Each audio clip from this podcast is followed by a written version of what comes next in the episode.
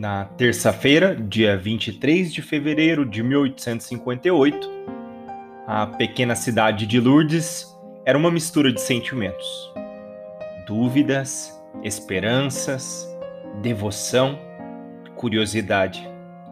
Certamente todos esses sentimentos tocavam o coração de muitos que, antes das seis da manhã, já constituíam um grupo de cem pessoas na gruta de Massabelle entre eles um homem indagador e duvidoso chamado Jean-Baptiste, inspetor de polícia.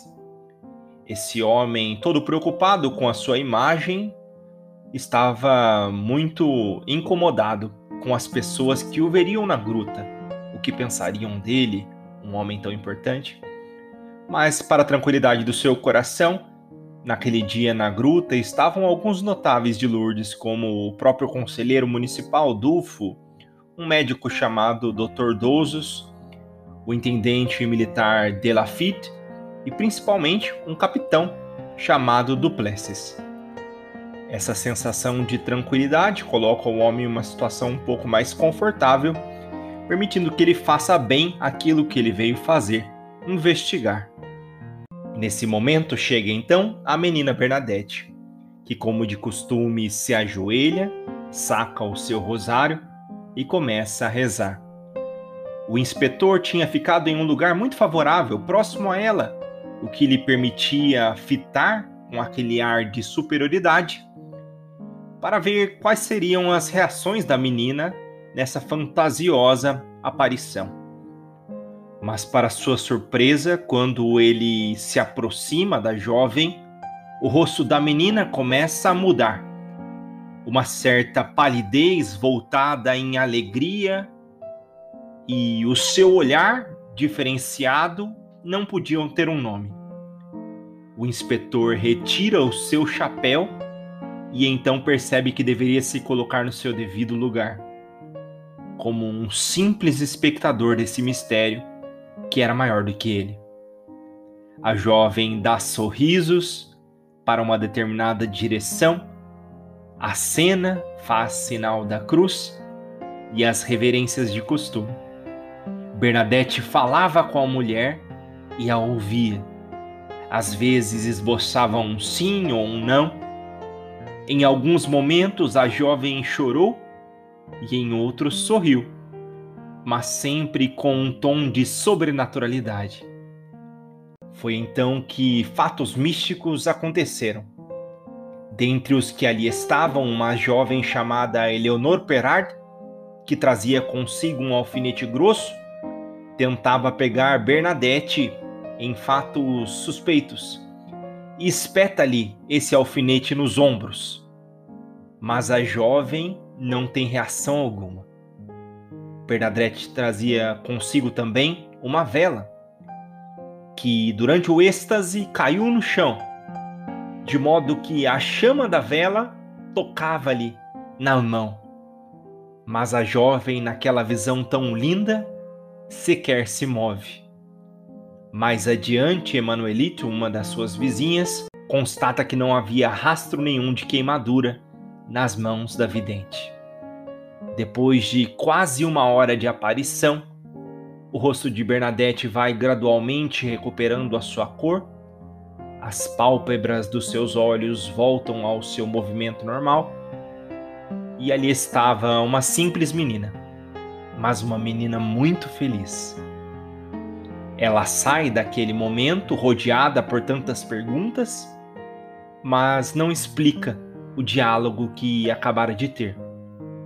Algumas testemunhas dizem que a senhora lhe proibiu de dizer o que tinha escutado e que naquele dia Bernadette havia aprendido uma oração que recitaria por todos os dias da sua vida. O inspetor Jean-Baptiste só consegue dizer que aquele fato foi prodigioso, sublime, divino. Se naquela noite Lourdes estava agitada, misturando a preocupação e a perplexidade, a animação e a irritação. Por outro lado, a jovem Bernadette, enfim, dorme tranquila, por saber que a senhora de branco não estava brava com ela.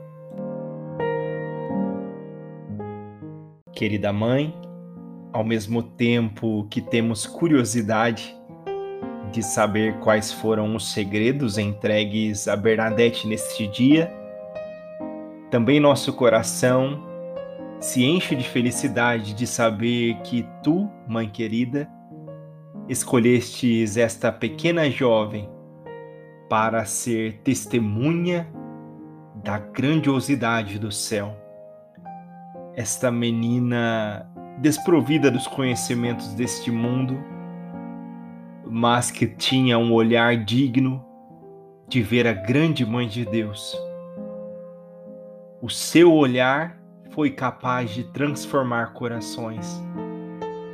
A sua entrega até o êxtase trouxe-nos o testemunho da oração, do abandono e da entrega confiante a Deus.